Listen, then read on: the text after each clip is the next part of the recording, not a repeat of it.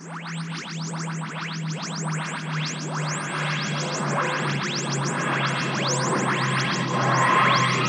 you.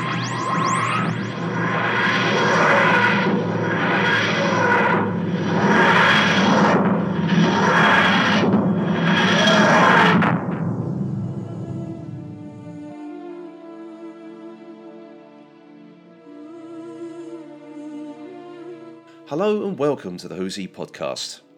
In an occasional series, we're going to be talking about those people who've been lucky enough to travel with the Doctor over the last 50 or so years. Yes, the companions. Those people who have stepped through the doors of the TARDIS and been shown the wonders and the dangers of the universe and travelling through time and space. And of course, we'll be discussing the actors who have brought these iconic roles to life. And my guest this week is Jim Cameron from the Krynoid podcast. Welcome to the show, Jim. Thanks very much for having me, Phil. It's uh, lovely to be here. Oh, wonderful to have you. I've, I've been longing to have you on here for a, for, for a very, very long time now, so I'm, I'm, gl- I'm glad you're here, mate. So well, I've been, li- I've been listening to you for a great many years, so it's uh, it's nice to be on.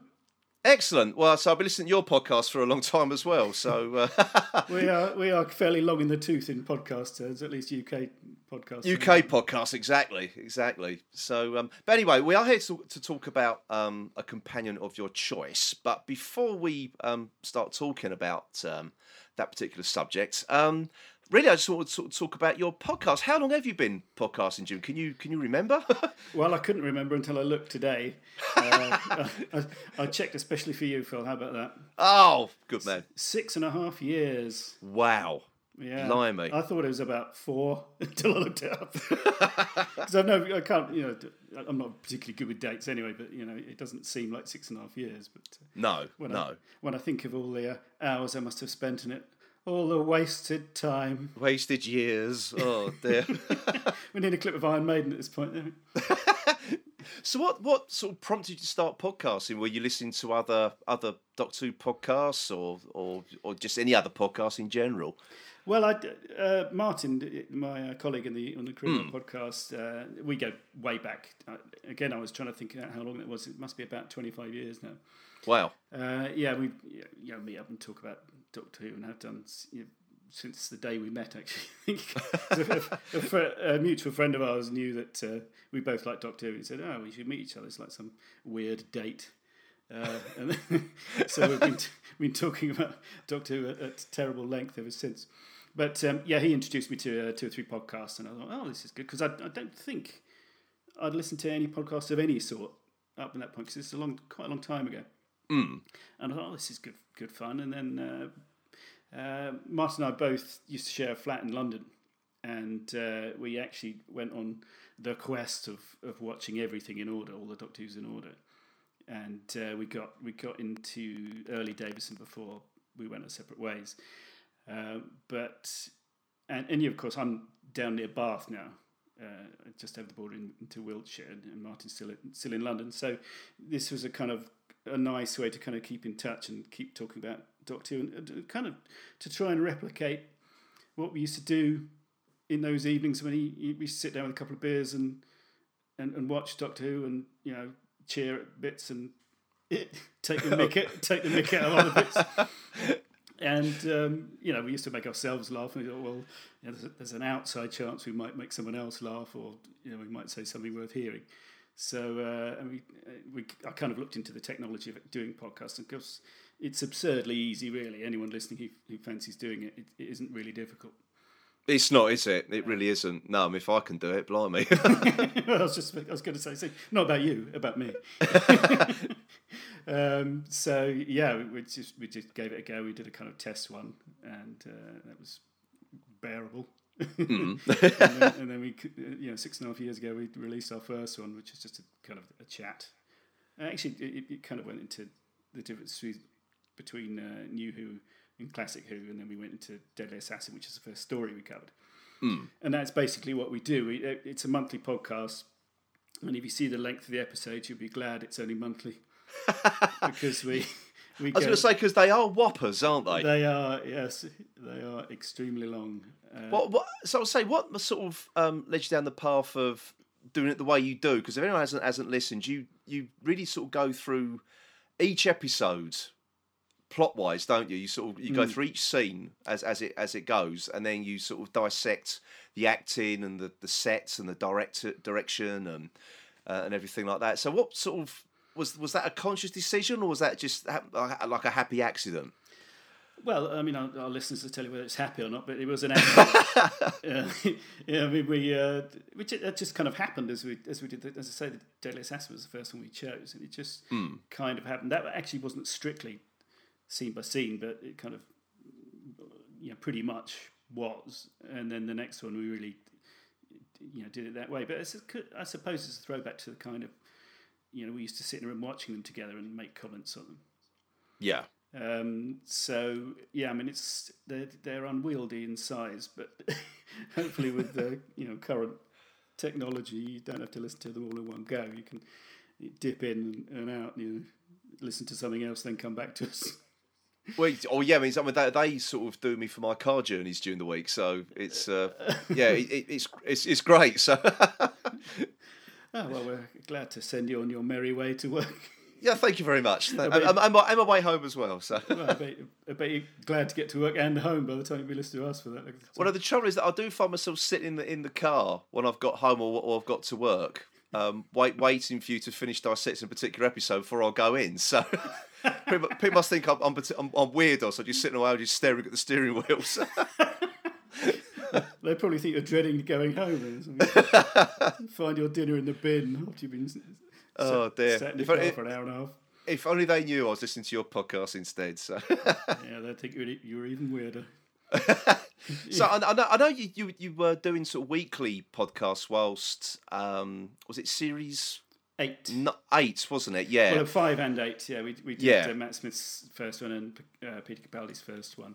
Yeah. Um, Is there any reason why you haven't sort of covered it on a weekly basis when it has been on? Because you sort of start, didn't you start with series nine and then yeah, sort of drop out of it? We did, somewhat, and, and, and we we failed terribly to, to do any more than well, it was four episodes. it was two two podcasts because we did it you know, the, there were two two parters, so we did one for each story. Yeah, yeah. Uh, well, I mean, broadly speaking, I'm slightly more into New Who than Martin is, and we're both a little short on time, um, and we just, I think we probably enjoy talking about the classic stuff more. And although um, I did a little bit, once that once we finished that series nine, I did uh, some spots on uh, the uh, Proctor Who podcast. So that yes, yes, great podcast. Uh, yeah, it is great, great fun, and I was very pleased they let, let me on there to uh, spout off for five ten minutes about the latest episode. Um, I think I feel so engaged when it's on that I, I want to, you know, gob off about it somewhere. and, and if, I, if, I, couldn't do it in, in, my own on my own patch, I'd have to do it on someone else's. Someone else's, yeah. uh, but yeah, I mean, they're much less time consuming those sort of things than you know, than uh, uh, yeah, having to get together and you know get a time together and you know, record and mm. you know, all that kind of stuff. So um, I don't know. Well, it's a long time since until new, any more new Who happens. So we'll have to see what happens then. But uh, well, exactly. We've got to watch his class really this year, isn't it? Yeah, which I'm intrigued about. I'm more intrigued about that since we've heard a little more about it, really. And yeah, since yeah. the disappointment of it of the announcement not being about missing adventures, missing episodes. Do you think there'll, there'll be any more missing adventures turn up, or do you think that that really is it now? I'm sure there's something. Uh, um, I don't know anything about it other than what I've heard from slightly more informed podcasting sources. But um, it seems to me that uh, Phil Morris has, has, got some stuff, but there's mm. you know a stumbling block somewhere, whether it's you know his terms or whether there's stuff's not considered quite good enough for release. But to be honest, you know, if you could vaguely make out what's happening in Power of the Daleks, then people will buy it. Well, yeah, exactly. I think I, I, think really, I mean, I certainly will. I'll just take anything that that, that comes out mm. now. To be honest, you know, just to just to have it in the DVD collection more than anything else. Yeah. You know, it, it's yeah. uh, it's it's just a real shame, um, and it's a real shame. The last two releases really just got a, a, vanilla release. There were no extras or you know mm. documentaries or commentaries with them. It's um, I, I found that was a bit of a a bit of a shame considering that that were, those were the last two that were going to be released as as we know. uh, right now. To be honest, it's a shame. Yeah, it is odd, isn't it? You think you'd, if you know, if we are going out, you'd hope we'd go out with a bang, kind of thing. Yeah, exactly. Going exactly. to be the final BBC releases, then you'd, you'd think they'd be up to, you know, the same amount of care would be taken with, you know, added content as has been with the rest of the range, which has been fantastic, isn't it? It's been brilliant. I mean, it's the first thing I dive into when I when I bought a DVD. I, I go straight to the extras first before actually watching um, the the story itself. I, I find it's fascinating. Well, the thing Um, is, we know we know the stories. Generally speaking, we know the stories really well. Obviously, didn't with the last two, but um, yeah, generally speaking, we know the stories so well that um, yeah, it's nice to have them, and, and we will go back and watch them. But the new material, in a way, is, is the added value stuff, isn't it? Oh, it is. Yeah, yeah. Oh, certainly, certainly. It's um, it's weird though because when I sort of buy the new Who stuff, I don't delve into the extras on there. I just don't. I just don't. I just. I don't know what. I can't engage with it as much as I do with with the classic serials. So I'm the I- I same, don't- yeah, I'm the same. I, could, I never particularly got um, into the confidential stuff. Um, I, I think it's more interesting that it's it's the period quality of it. I think it's the fact that you're watching how TV was made a long time ago, and I think Yeah, that's more yeah. interesting than the slightly more professional and clinical approach that they have now because they have to and because things have moved on yeah, it's a it. much it's a much slicker organisation. Whereas you know when you're you know uh, putting some sticky back plastic on a toilet roll and pretending it's a spaceship, then it's a lot, a lot more interesting, isn't it? It is. I I love that seat of your pants television making, really, yeah. and it really was in certain, you know, in, in some cases. I mean, if you even look at something like, um, I suppose you could say in the classic series, series fairly modern, which is Warriors of the Deep. Um, I mean, everything about that was just so wrong because they just didn't have enough time, you know, because of Maggie and her snap election. They didn't have enough stu- uh, studio time. So Oh, yeah, that was the reason, wasn't it? yeah, exactly. So Another so- thing to blame Thatcher for. she ruined Warriors of the Deep. She ruined Warriors of the Deep. I, I I think they probably did a good enough job with that on their own, actually. To be honest, perhaps. with foam foam rubber doors and the um, Samurai Sea Devils. Samurai Sea Devils and, And, uh, dobbing dobbing out of Rentaghost. So, Painted green seconds before the cameras were rolling. oh dear, that's that's kind of a, a cursed story for a for a uh, Who's He podcast. Warriors of the Deep. Oh, yeah, I remember you saying, yeah. Yeah, we did we did a commentary for it. Um, uh, I think it was our second ever comment, uh, second ever episode, um, and the recording crashed just as we finished doing it. Oh, and we no. and we and we ended up doing the lodger instead. Um, we was we all of us were gutted um, afterwards because it was it was one a bad recording, and we I think we left it for about two years before we decided to tackle it again. It, it was like a it was like a bad omen for us to touch that bloody story. So Well, bad omen for the BBC and a bad, bad omen for the Who's He podcast. It's cursed, I tell you. it is cursed. It is cursed. Oh dear. So would you? I mean, no, you you concentrate on the classic series uh, on your own podcast at the moment. Is there any? Plans to sort of delve into um, the new series, the series you had, sort of the, the series you haven't covered yet, for argument's sake. Well, we do occasionally. do occasionally, yeah, Yeah, because yeah. Um, sometimes, um, well, we did um, something from each of the first three Doctors um, of the new series in the 50th anniversary year. Hmm. Uh, just so, and we we also did we did um, Fires of Pompeii, so we managed to squeeze Capaldi in there as well. Um, so yeah, that was done deliberately because of the fiftieth year, and occasionally we we think, you know, if we've got a big story come up, because a lot of the classic ones are obviously quite big.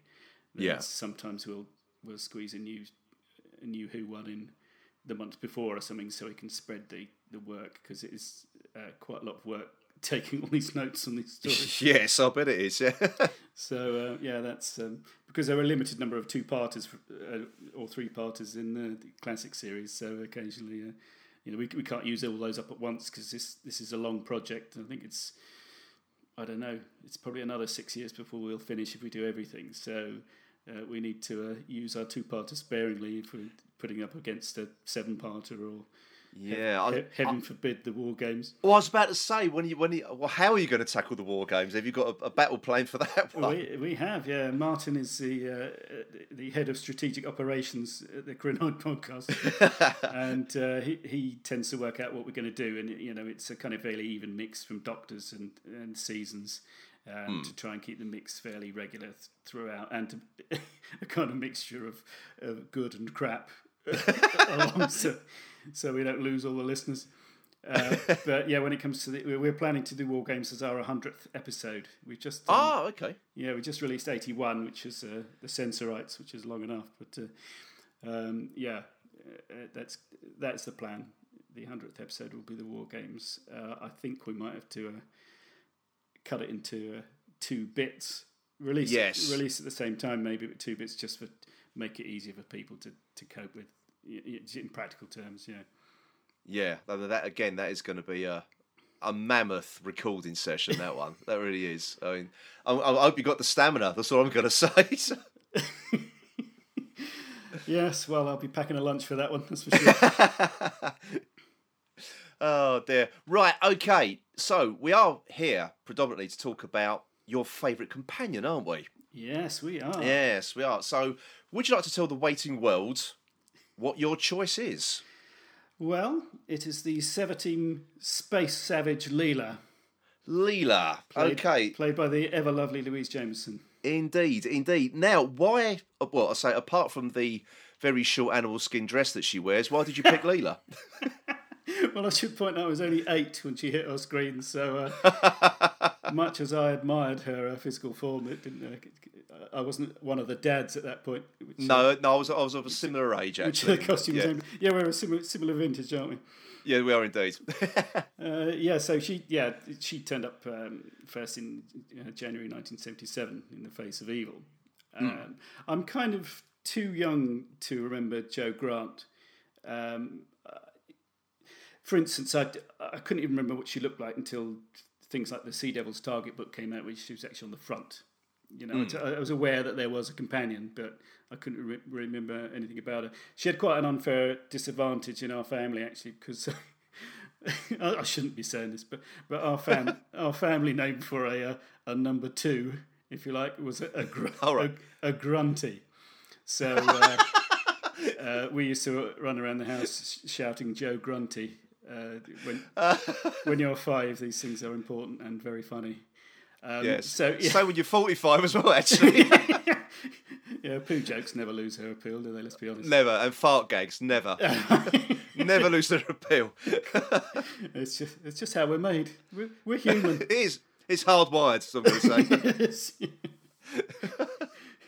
Yeah. So uh, yeah, I mean, yeah, I have a vague. Apart from this, uh, our stupid nickname, I, I couldn't really remember much about it. But um, and the other thing was, um, of course, Sarah.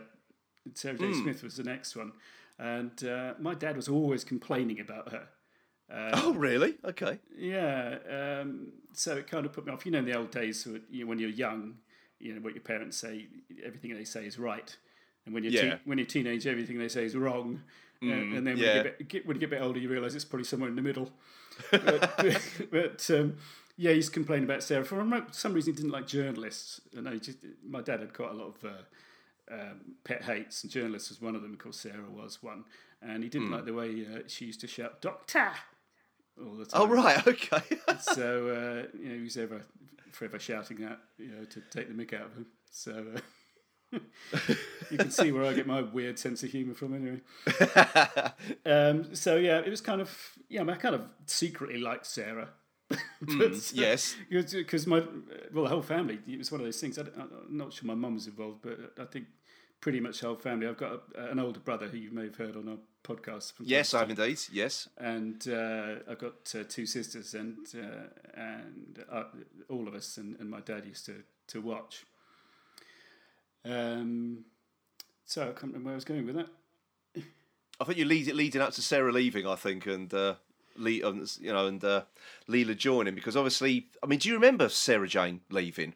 Yeah, well, I remember most of Sarah Jane because I've got vague memories of the Time Warrior and uh, you know, obviously where she came in, and yeah, sort of vague memories of that that, that series. Um, and very good memories really of every, everything from from Tom Baker. So, um, uh, but but when it came to Leela, of course, you know, Leela was the uh, first companion I can rem- remember very clearly from start to finish.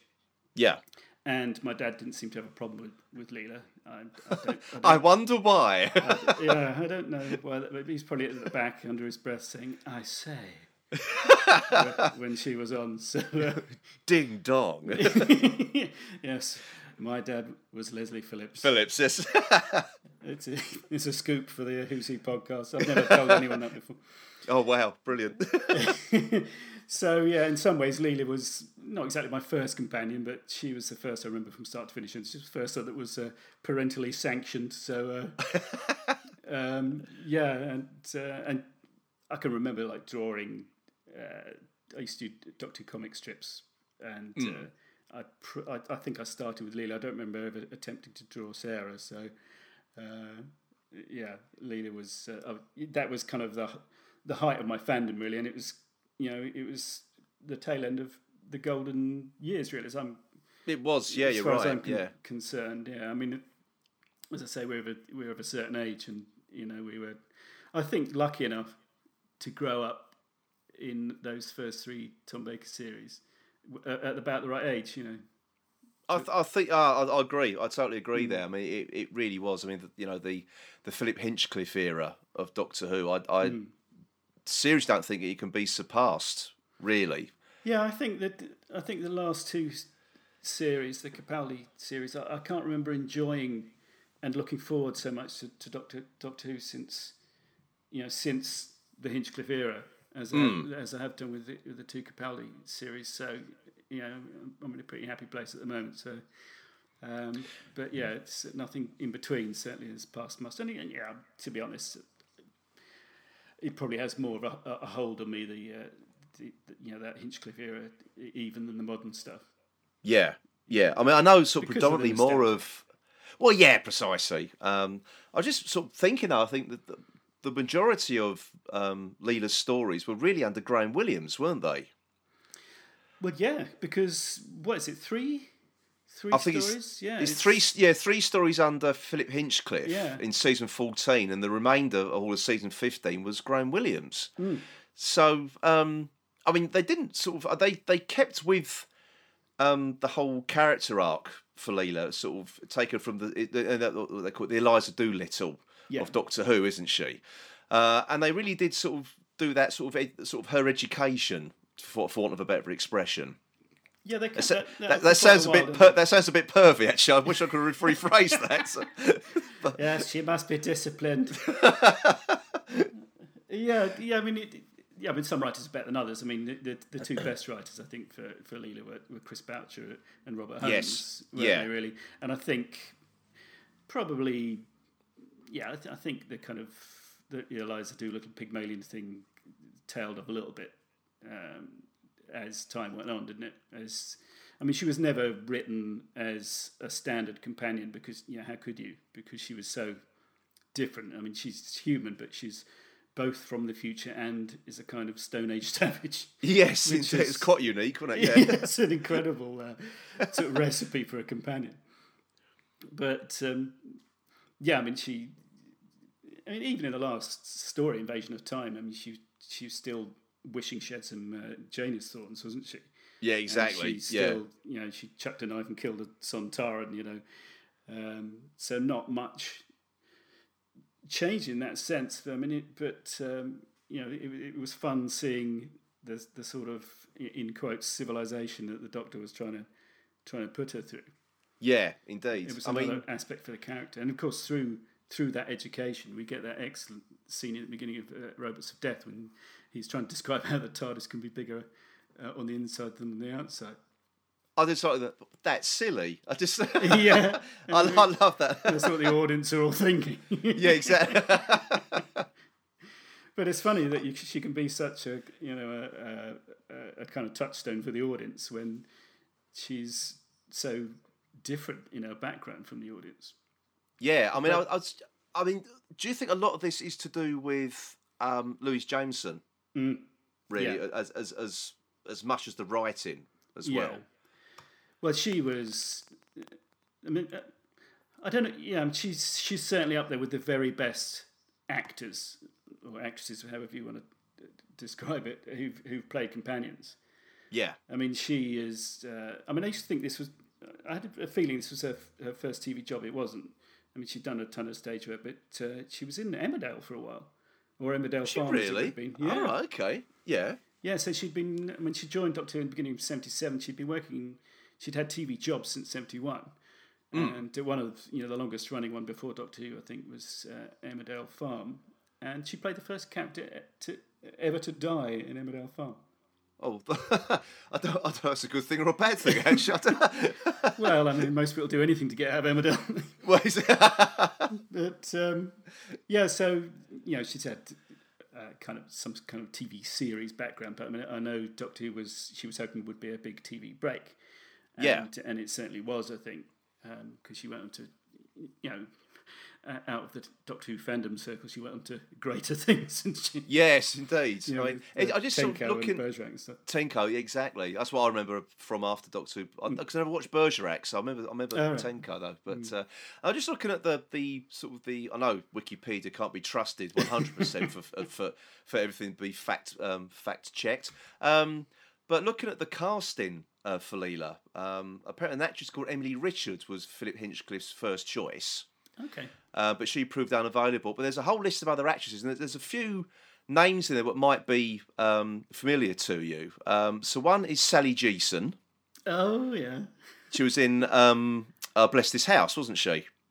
She was Sid James' daughter in that. Can you Pamela? imagine- I was going to say Pamela Salem. just- You were going to say? Pamela Salem. Yeah, she Yeah. was um, uh, that Carol Leader. She used to do Play Play School. school. Yeah. Yeah. Um, and then Susan Wooldridge, and she was in The Jewel in the Crown. Right. Yeah. Later on, and then she played the I feel it was Art Malik's love interest in that. I can't remember what her character's name was. Oh, okay, yeah. Yeah, and then uh, Carol Drinkwater. yeah, All creatures great and small. and small. Yeah, yeah, Yeah, I'm sorry, So- I'm not laughing at her acting ability. I'm because she's very good, but I just, you know, I can't. yeah. see, I know. It just I of, cannot see any. I can't those see her as. Leela. Yeah, Pamela Salem, I can actually. Yeah, but the thing about Leela is that Leela, Leela is. Um, I mean, I don't know what the comparative ages are. I think actually, uh, uh, Pamela, well, she appears in the very next story, doesn't she? After Leela's She does, yeah, yeah. death. And um, I think they're of comparable ages, but there's something about her that seems kind of older and sophisticated, isn't there? There is. which there I can't is. quite see as Leela because Leela is, is young, isn't she? And uh, one, I mean, there's several things that, that Louise uh, brought to the way she played Leela, um, uh, because you know she's from the kind of classical background and Stanislavski method of preparing characters and stuff like that. So she she's really really thoughtful about the way she did it. And one of the things is she she based Leela partly on a, a little girl a three year old three year old girl I think who lived above her and was very sort of forthright and bolshy bolshy but obviously childlike because of her age. Uh, and the other thing was her own pet dog for the kind of feral instinctive side of, of Leela's character. Yeah, I, I think that. I mean, so despite the fact she's a savage, there's a an, an innoc- innocence about her character as well, isn't there? There is, yeah.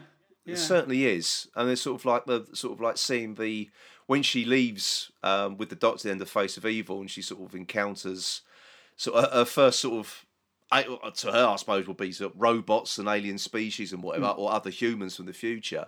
Um, it's sort of like a sort of wide-eyed wonderment about a lot of it hmm. as well, which, uh, which I, I I loved about her character. Yeah, and it's great because she has that without being overcome by everything. Yes, she adapts very quickly to to to all of her, her situations. But I mean, the way Lou- Louise James played her was, you know, she put a lot of thought into it. I mean, one of the things that um, it's very obvious that she doesn't use any verbal contractions. So everything's I do not rather than I don't. And Yes. I cannot rather than I, I can't, which is actually can actually be quite a, a childish thing as well. My five year old daughter does that at the moment. Uh, uh, you know, she's speaking fluently now, and she's started to do that. I don't know why. I mean, it, it's probably partly because I tried my best to raise her as a Sevateem warrior. so yeah, that probably makes sense. But Just hide the Janus thorns. I'm gonna say. yeah, yeah, I'll get get one of those when I least expect it. Um, so yeah, there is that kind of, but it's it's kind of childlike. It's also timeless, isn't it? it is. Yeah, if you're not, if you don't immediately feels modern, whereas I do not, doesn't. Um, so it kind of takes her out of time, which she kind of is. She's a, a mixture, as we've said, isn't she? Of, you know, a future savage, uh, you know, which is quite a, a difficult thing to get your head around. It is. But yeah. other things she did, I mean, for instance, I think it's Invisible Enemy. enemy she has, the doctor's teaching her to write her name, and she writes it on a blackboard in the TARDIS. Uh, Yeah. Louise Jameson uses her wrong hand. I think she's right-handed. I think she uses her left hand to make it seem like a less natural act for Leela, Ah. to, Leela to do, and and so it comes out looking more childish and as if she's not used to writing, um, which is a very very clever thing to do. it is. And the other is, thing, yeah. the other thing you notice, um, if ever she comes across a seat, Leela, she sits on it cross-legged because she comes from you know a culture where there aren't any chairs. Yes, indeed. Yeah. So, um, for instance, Robots of Death, she's delighted when she sees these big sofas and you know that room they get, she and the, she and the doctor get kind of locked into. If you see her, her glee at bouncing up and down on this sofa, and there's a bit when they, I'll have to wa- rewatch that one again, actually. So, yeah, yeah. yeah. it's always worth the rewatch, isn't it? Oh, it is. Yeah, definitely. But there's another bit in uh, Face of Evil when you know they have that kind of um, sort of exit interview with Xoanon at the end, don't they? When when everything's calmed down, and uh, Yeah. Xoanon spirits up this you know, elaborate sofa, um, and the Doctor sits down and Leela goes over and sits on it cross-legged. Uh, it's, Do you know? I've never just- noticed that before. Actually, never it's noticed just that. a lovely, a lovely touch. Uh, she, yeah, she's a very kind of thoughtful actress, I think. It- She is, really, she really is. helps. Yeah. Do you think that the the fact that Tom Baker didn't initially get on with her to begin with, do you think that that kind of helped the character a bit more? I think it probably helped the um, on-screen. I won't say chemistry, obviously, because chemistry implies a positive thing, doesn't it? It does, yeah, The yeah, on-screen spark, if you like. Uh, yeah, Because I mean, the doctor obviously likes her. Otherwise, he'd have kicked her off at the next stop. I mean, she does get. He doesn't invite her on, but he doesn't kick her off. you know, No. kick her out of the Sandminer and, and take off. Does he?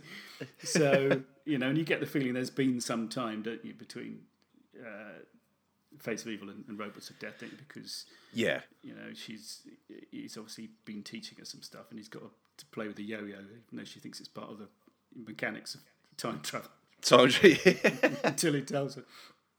But um, I mean, there are mo- I mean, there are moments with all companions who are, where they have a little bicker, yeah, um, but and some of it you can see that Tom Baker actually means it rather than he's kind of Tom rather than the Doctor say, saying some stuff.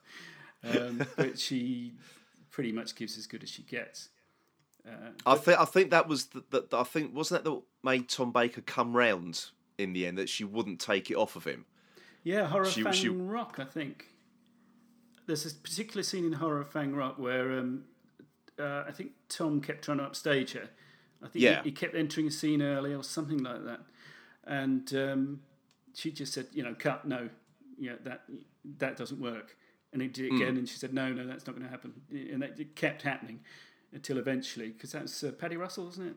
It was yes, they you know they came to agreement with you know, Tom just stay out of it until you know, until the right moment and um, I think Tom had a kind of a, perhaps a greater respect for her after that yeah, and um, Yeah. you can see because it's a slightly out of production order but you can see after that um, the relationship is is kind of more friendly really yeah, yeah. I, I, I, I see what you mean there. Actually, I, mean, I, I love horror Fang Rock anyway. I think it's a it's a great great story and another good Leela story. yes as well, actually, um, because it really is just that her and the Doctor holding the whole, you know, the whole story together. Because all the other characters are slowly getting bumped off one by one, aren't they? So and most of them are horrible as well aren't they Or- Um, yeah, good, so there's no- of yeah, there's no redeeming qualities apart from maybe the, you know the ship's captain and the and the, the lighthouse crew. yeah they actually Perhaps. crew the lighthouse yeah Yeah, but the uh, yeah the rest of them are despicable characters, aren't they? So, pretty much yeah But um, but I mean, looking at sort of season fifteen, you've got the horror of Fang Rock, which is a, a, a classic, um, and I suppose you've got the Invasion of Time. I suppose, and you could say it's a classic, maybe for the wrong reasons. I'm not. I'm not sure, really. Um, Well, I watched it again the other day. Uh, for Yeah. This, for this, really, ju- just you know, I wanted to, to see how she went again, just to remind myself. And um, it's much better than I remember, but Hmm. you know, it suffers from last one of the, of the season in you know in terrible in, inflation racked Britain. you know, where, where everything looks terribly, terribly cheap. yes. down to Yes. sort of municipal, you know, derelict asylum or whatever it is they were running around, which was supposed to be the Yeah. interior of the TARDIS. Exactly. yeah. But you know, again, it's still Louise is still great in it. And Oh, she is, Actually, yeah. Tom Baker's great in it as well. And there's a very Yeah, it's- a very interesting thing about the end of that because after she leaves, um, and he, you know, like he even did with the Romana, he doesn't, you know, he doesn't as actually leave. He just goes, "Oh, okay," that sort of thing, doesn't even When, Yes, anyone right. leaves, Yeah. Uh, with perhaps with the exception of Sarah, maybe, but Yeah, that was a bit a, a bit more. Um, how can, how can I put it? Um, there's a bit more. po- poetic, wasn't it? Their Yes. their ending. Yeah, yeah. Yeah, and they um, kind of wrote that scene together, didn't they? The- the- Yeah. Elizabeth Sladen and, and Tom. But at the end of Invasion of Time, you know, yeah, it's that because they were hoping she was going to stay on. They and she she had uh, Portia. You know, she had the chance to play Portia at the Bristol Old Vic, and Shakespeare's always been her first love. So, you know, she wasn't going to stay, but uh, Graham Williams was hoping she was until the last minute, so they gave her a hurried write out where uh, she, um, you know, she leaves. She It shows, doesn't it? And it- yeah, I mean, they do try the two actresses, Chris Tranchell, isn't it? Uh, Yes, that's and- right, and, yeah. yeah, Louise and Chris Tranchell uh, work quite hard to make as much as they can of the scenes there are together. But there aren't that many of them, and certainly doesn't seem a pretext for for staying. No, staying, it's- staying put. It really has come out of nowhere, doesn't it? Really, It, It's- does, yeah. Which, yeah. which is a shame. But the, the interesting thing about the Doctor's reaction is that he does that kind of fairly, you know, he seems to accept it quite easily. And he goes Yeah. to the TARDIS, shuts the door, and then just sort of bangs his head against it. And kind of slump, Yeah. slumps against it, which I was really surprised because I didn't remember that at all. And, you know, it obviously appears to have hit him harder than than we thought. But Yeah. Then, but then he makes a new K9 and, and uh, laughs at the camera. Laughs at the camera, exactly. It do- ruins this- that a little bit. It does really, doesn't it? So it ruins the pathos somewhat. so, somewhat. But say, but there's a couple of um, clunkers in that season, and I mean, one of them is Underworld, Mm. uh, which I've, do you know, I, I have no recollection of watching when I was a kid, Mm. and when I got it on DVD, it's, uh, to my mind, it's practically the first time I watched it, and I've only watched it the once um, because I just couldn't engage with that whole. So everything was CSO. CSO the- the hell. yeah, it was. It really was. Um, and you know, I cannot remember much about the Doctor and Leela in that particular story. Just I just didn't engage with it whatsoever. Yeah, I watched it last year and I still can't remember anything about it. I mean, I, know, I remember Leela gets hit by that sort of pacifier ray, doesn't she? And, and, Hmm. and, uh, you know, she's about to you know, slit somebody's gizzard or something, and then she was Something like that, yeah. smiling beatifically afterwards. But um, yeah, I don't. I mean, they kind of in, in, incite some sort of rebellion, don't they? Yeah, But yeah, I don't remember any specifics because it's just one of those ones that just doesn't stick in your head, isn't it? I it, oh, it, well, it certainly hasn't with me, anyways. But is it the previous story, the Sunmakers? it is, think which it I is. I think is underrated. I, I do as well, and it's actually Louise J- Jameson's favourite story. Hmm. Uh, and Leela, you know, I think partly because the, it's quite a clever script, isn't it? It is, yeah. Uh, and It's one of one of sort of one of Robert Holmes' best scripts, I think. it is, actually. yeah. I mean, it's, yeah, it's funny without being silly, which is you know what it kind of after that season, it kind of descended into silliness, really, didn't it? Rather than yeah, yeah. Rather, it. than, rather than wit, if you like. Um, but I mean, because Leela gets tons to do in that, and Oh uh, God, yeah. all that stuff. You know, when the doctor's been kidnapped after his un- unfortunate ATM incident, Yes. uh, she, you know, she's uh, kind of in danger from that uh, that lot. You know, the bunch of rebels who live underground, yeah. and she's forever, you know, threatening to scalp them and disembowel them and all this kind of stuff. and uh, she's really good in that, isn't she? So, Oh, she's brilliant. Yeah. She's brilliant. but weird. Even, even, even when she's manning the gun on that slow moving vehicle. yeah, the slightly slower than walking pace vehicle. exactly. Yeah.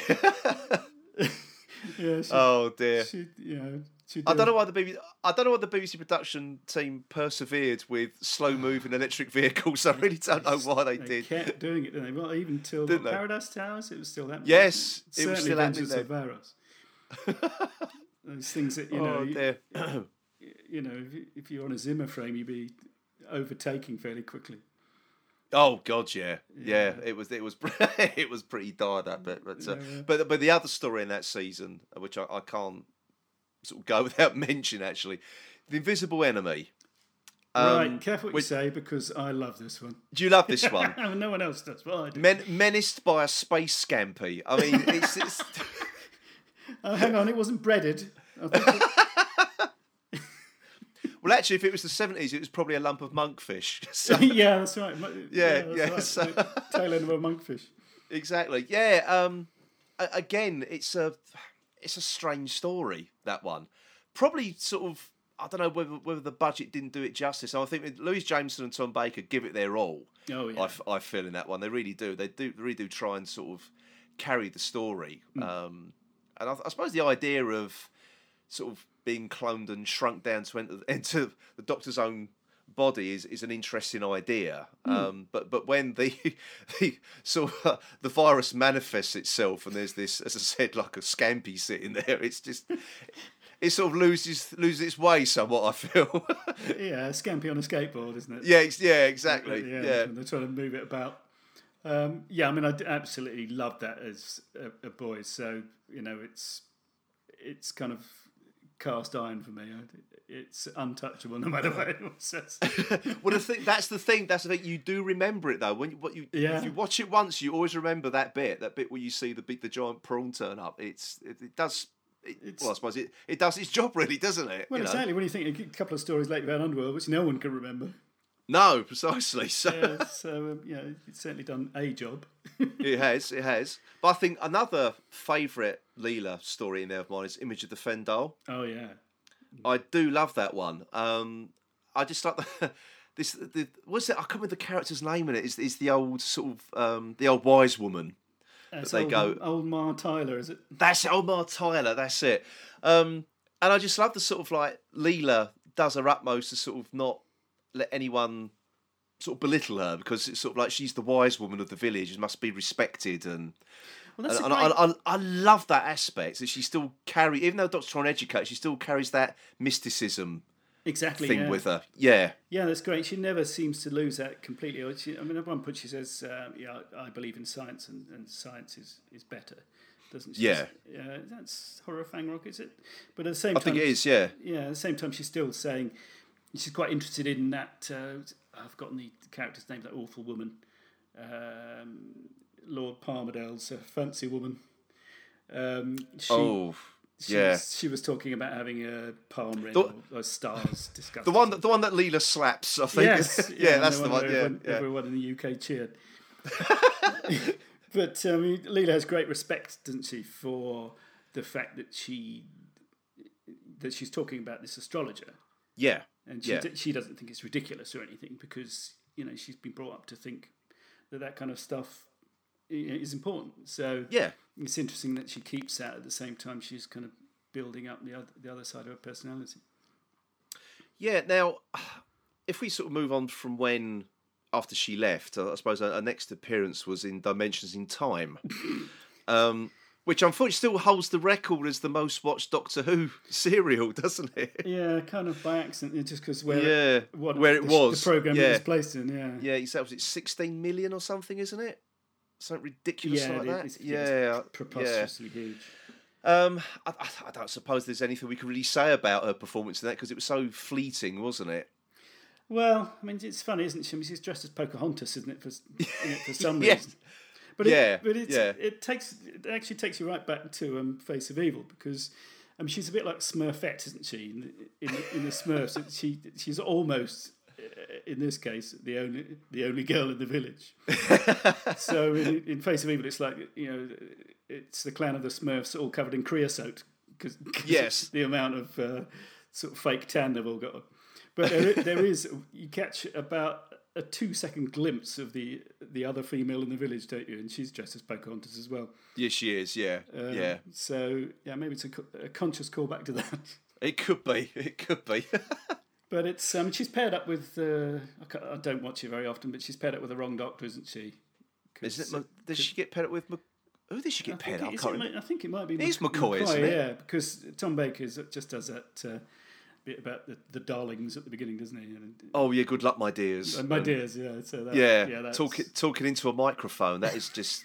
Yeah, oh, it's, the most all ill, ill sorts of wrong, isn't it? It's the most ill-conceived thing I've ever watched in my entire life. Yeah, it didn't do anyone any favours. I suppose anyone. You think of the massive audience? I suppose anyone ever watched Well, Doctor Who we'll- in any format. We all watched it, didn't we? Us Who fans, we all watched it. I mean, as you say, Yeah. it was, and, and it was in 3D as well. And you know, it's what was wasn't it part of Noel's house party? It was shown during that, wasn't it? Yeah, Jon think- Pertwee yeah, came no. on to introduce it, if I remember rightly. Yeah, think- that's right. Yeah, because they inserted a Noel's house, house part into it. Was it Children in Need, wasn't it? Rather than I think it was. I mean, yeah. it ought to be in comic relief, really. It's It should- un- should have been unintentionally really, funny. yeah. But uh, yeah, so that was yeah, it was a, a show within a show within a show, wasn't it? Of course, it oh, was God, uh, very meta. that yeah. un- unholy alliance with the EastEnders. Oh, oh dear. I, I, it's bringing back so many bad memories. That is now. I don't like to think about it. no, But no, yeah, I, mean, I that, don't either. did nobody any favours at all. I mean, I hope, hopefully it raised some money, but other than that, Well, I mean that was that was the whole purpose of it, really, wasn't it? Yeah, I mean, I suppose you know on on, that front, job done. Mm. But as, as far as far as a a, a cohesive Doctor Who story, pretty it wasn't, far wasn't off. what we think. were waiting for, was it?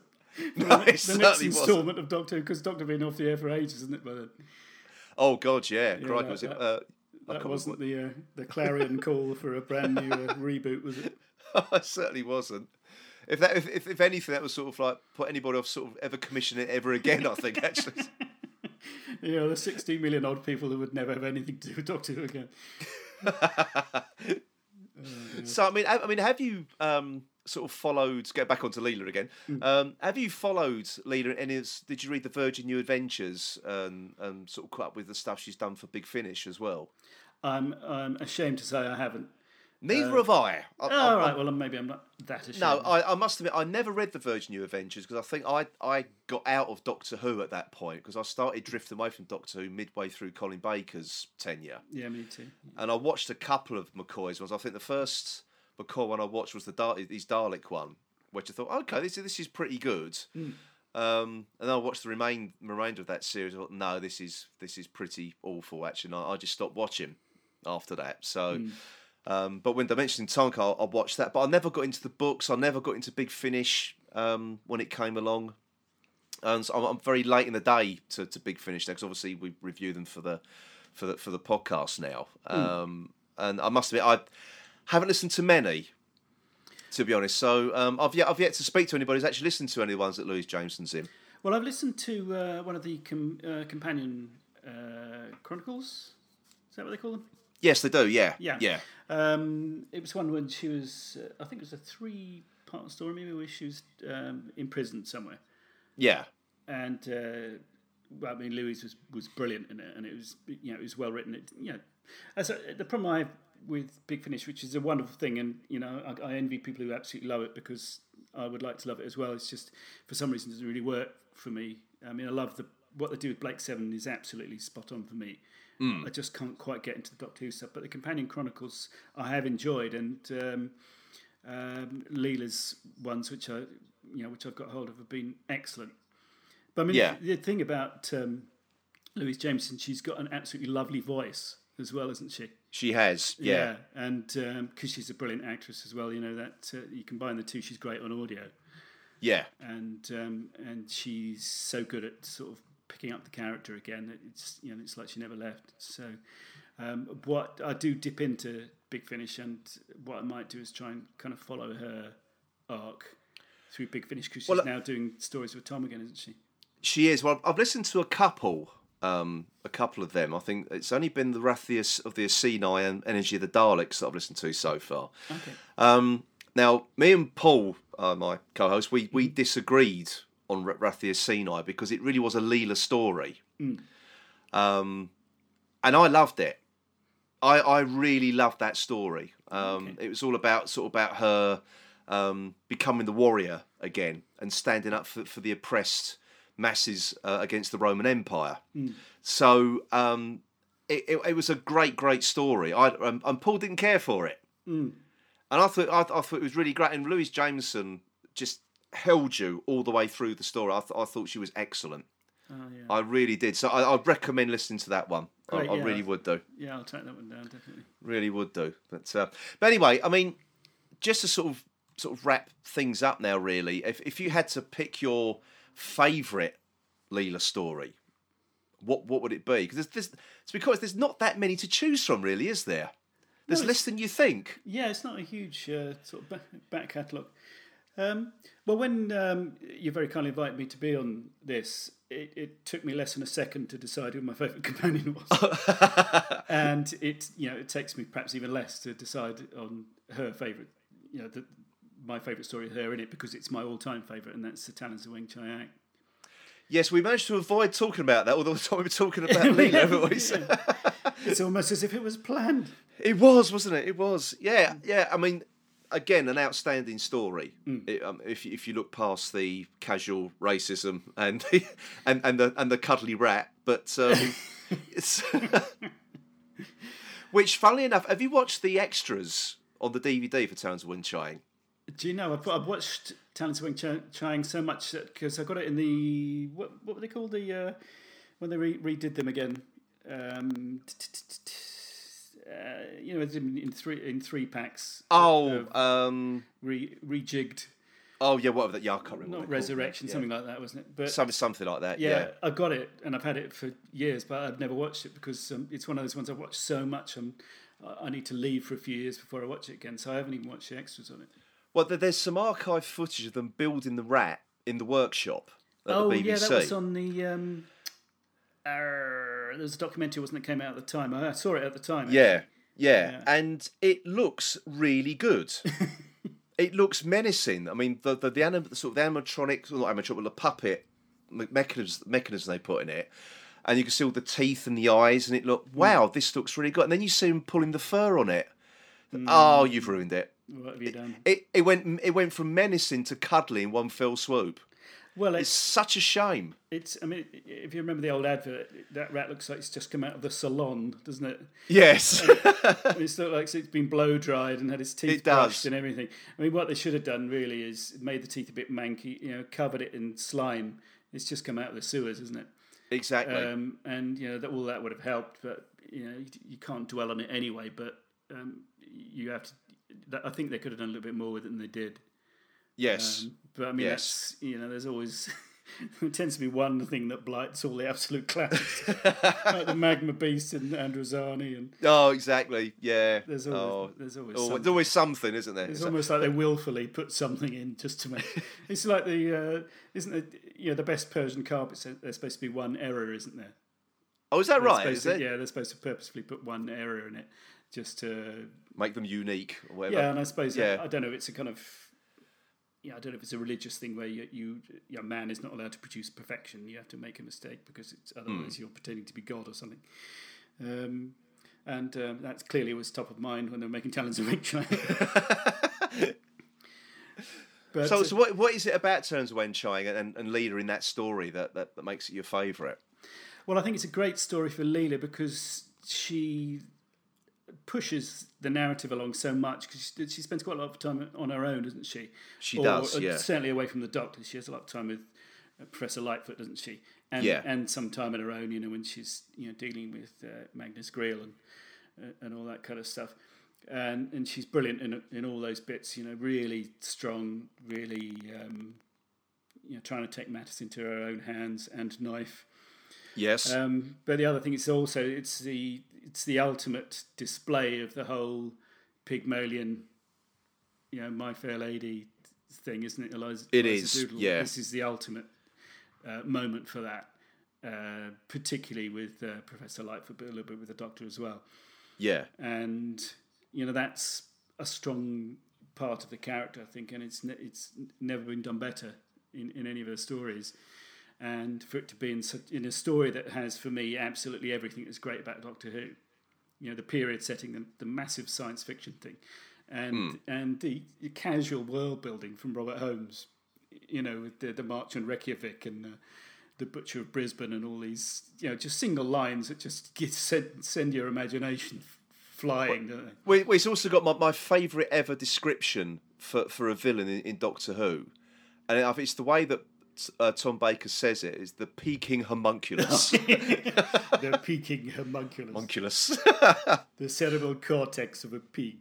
it's, oh, it's a great line. It's a great line. It really is. It's fantastic. Well, Mr. Sin scared the bejesus out of me. I mean, Oh, it's- God, it yeah. Was, it was probably the scariest Doctor Who I'd ever seen, and and at the time I thought this is the best one I've ever seen, and I've never changed my mind since. No, I, I mean it's up there as one of my. I mean, my all-time favourite is Inferno. I just love Oh, that, that remember you particular story. Yeah, um, but the Talons of Weng-Chiang that that's up there as Mm. well. For, you know, for definite. You know, if, if I had to, if I had to pick me, certainly my favourite Tom Baker story, that would I think that would be it. Oh, cool. Really, because it is just perfect. I think really. It pretty It much really is. Yeah, I mean, it suffers a little bit from you know the time it was made, and you know, there's there's Yeah, a lot, the- there's a lot uh, of um, Bit, bit of yellow face going on, isn't there? And yeah, there's Yeah. accusations of racism there. Not all of them are justified, I don't think. Because um, I mean, no, I, I on the subject of yellow face, I mean, this is a pastiche of the of the uh, Fu Manchu. exactly. Films, that Yeah, character is. So, and that was Yeah. al- that was always played by Christopher Lee, probably because he was a, you know, a star, um, and you know, in this country, you know, regrettably there weren't any sort of Chinese stars.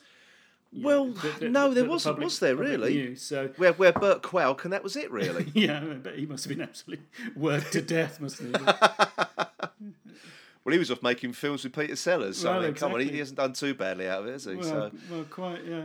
yeah, But, uh, I mean, yeah, there's, things that are, you know are unacceptable to modern eyes, but Yes. you have to you have to look at these things in context. I'm not making excuses for it, but um, No. there are reasons for why it happened. And, Yeah. And it's one of those things. I saw it so young that I can't, you know, I can't see past my first impressions really on it. I mean, my head says, yeah, that's you know, there's several things that are wrong with it, but my heart, you know. My heart is still eight years old when it comes Yeah. comes to watching uh, Talons of Weng-Chiang. Well, I think that's the that's the great thing about about Doctor, especially for I think for people of actually it doesn't matter what age group you are really, but I think it, it probably more so for the likes of you and me who sort of really grew up in the seventies in the golden years of, of Doctor Who. Is, is when you do watch um, those serials now. You, you do think back to when you were that age, and there's a lot of a sort of association to what how old you were at the time, what you were doing at the time. Yeah. Um, you know, it's it's like for me, um, the Deadly Assassin reminds me being sick of my nan's new carpet. oh, what a happy memory. Yeah, it was something to do with. Um, I think I might have just eaten a whole bar of Caramac that might have done something to, to do with it. So, I'm sure the two were connected. well, that's the thing because there, there was. I mean, my this this dates it. My, my nan was cooking. Um, we were around there for Saturday tea, and my nan was cooking kippers. Tra- traditionally for breakfast, I know, but my, my, my, my, my, nan was cooking kippers, and I just eaten this bar of caramel, and I think it was it was the fact I'd eaten that and the smell of the kippers coming from the kitchen.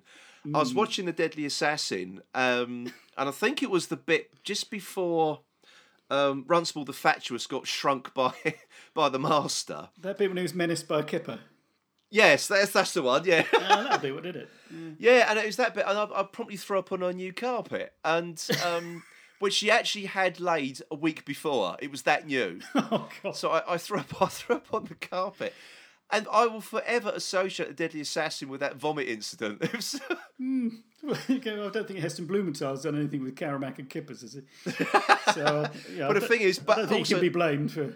well, he said, but since I've never eaten Caramac since, I've never touched the kipper since either. So Well, if, I don't know. You'd probably find quite hard, quite hard to get hold of a Caramac now. I don't. I think you would do well, actually. Yeah. Oh, I remember Caramac Easter eggs as well. How sickly that must be. God, God. Yeah, strange, crikey. strange creation. I used to like Caramac, yeah, but uh, I don't think I do now after you've said that. No, no. The old taste of uh, rancid parmesan. Uh, Yeah, he's, oh, lovely. and kippers, of course. yeah, with the fishy tang on top. Exactly, yeah. What I sort of made my own kedgeree, really, didn't I? So- carpet, carpet kedgeree. Carpet. Ke- That's it. Vomit is now known as carpet kedgeree. That's it. well, Jim, it's been absolutely fantastic having you on, mate. I've, I've really enjoyed it. Me I too. really have. Um, but before we, we wrap up, and as is customary in these situations, would you like to tell everybody where they can find your wonderful podcast? Uh, do you know? I'd love to. Uh, Go on then. Yes, it's, it's the uh, Krynoid podcast. Uh, in case you're unsure of the spelling, it's K R Y N O I D podcast. And uh, it can be found on iTunes, of course, and also at our blog, which is uh, krynoidpodcast.wordpress.com. We're on Stitcher, Play FM, Player FM, and Podbean, and all, all good podcatchers, I hope. I haven't, checked recently. um, you can look us up on Facebook and uh, on Twitter. I am Krynoid Podcast, and Martin is uh, Krynoid underscore Martin, but don't expect uh, uh, anything to happen from that account. Uh, I've got Yes, he's, of- he's a bit quiet, isn't he? he is a bit quiet. I've got sort of Twitter diarrhea, and Martin is at, the other end of the spectrum. But uh, you might get uh, a tweet every several years from him. every every millennia or something. something like that. Spe- special occasions, yeah. New monarchs, something like that. well, yeah, exactly. We're, we're someone worshipping a new god or something. Pro- probably Martin, actually. So. He's actually second Yes, coming. That's so- probably what's got planned. Yeah. Well, you can find the um, links to um, uh, Martin, uh, sorry, Martin, Martin and Jim's podcast um, on the on the uh, uh, show notes to this podcast. So um, once again, I'd say thanks very much for joining us, Jim, and um, I hope to have you back on again soon. Well, thanks so much. I'd love to come back. That was uh, hugely enjoyable. And uh, it, as I say, I've really listened to you for years, and it was nice to actually speak to you. Jim, thank you very much.